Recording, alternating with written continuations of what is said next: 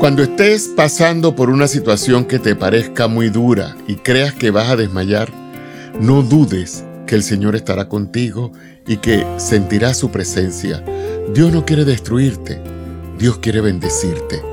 Cuando sientas que la noche es muy larga, confía en que pronto amanecerá y el amor de Dios por ti se manifestará. El Salmo 77, 14 nos dice, Tú eres el Dios que realiza maravillas, el que despliega su poder entre los pueblos.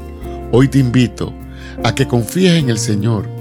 Pídele que Él sea tu amparo y fortaleza y tu ayuda segura en momentos de angustia. Verás que Él hace y hará maravillas a tu favor. Esto ha sido Un Camino Mejor con sentido latino.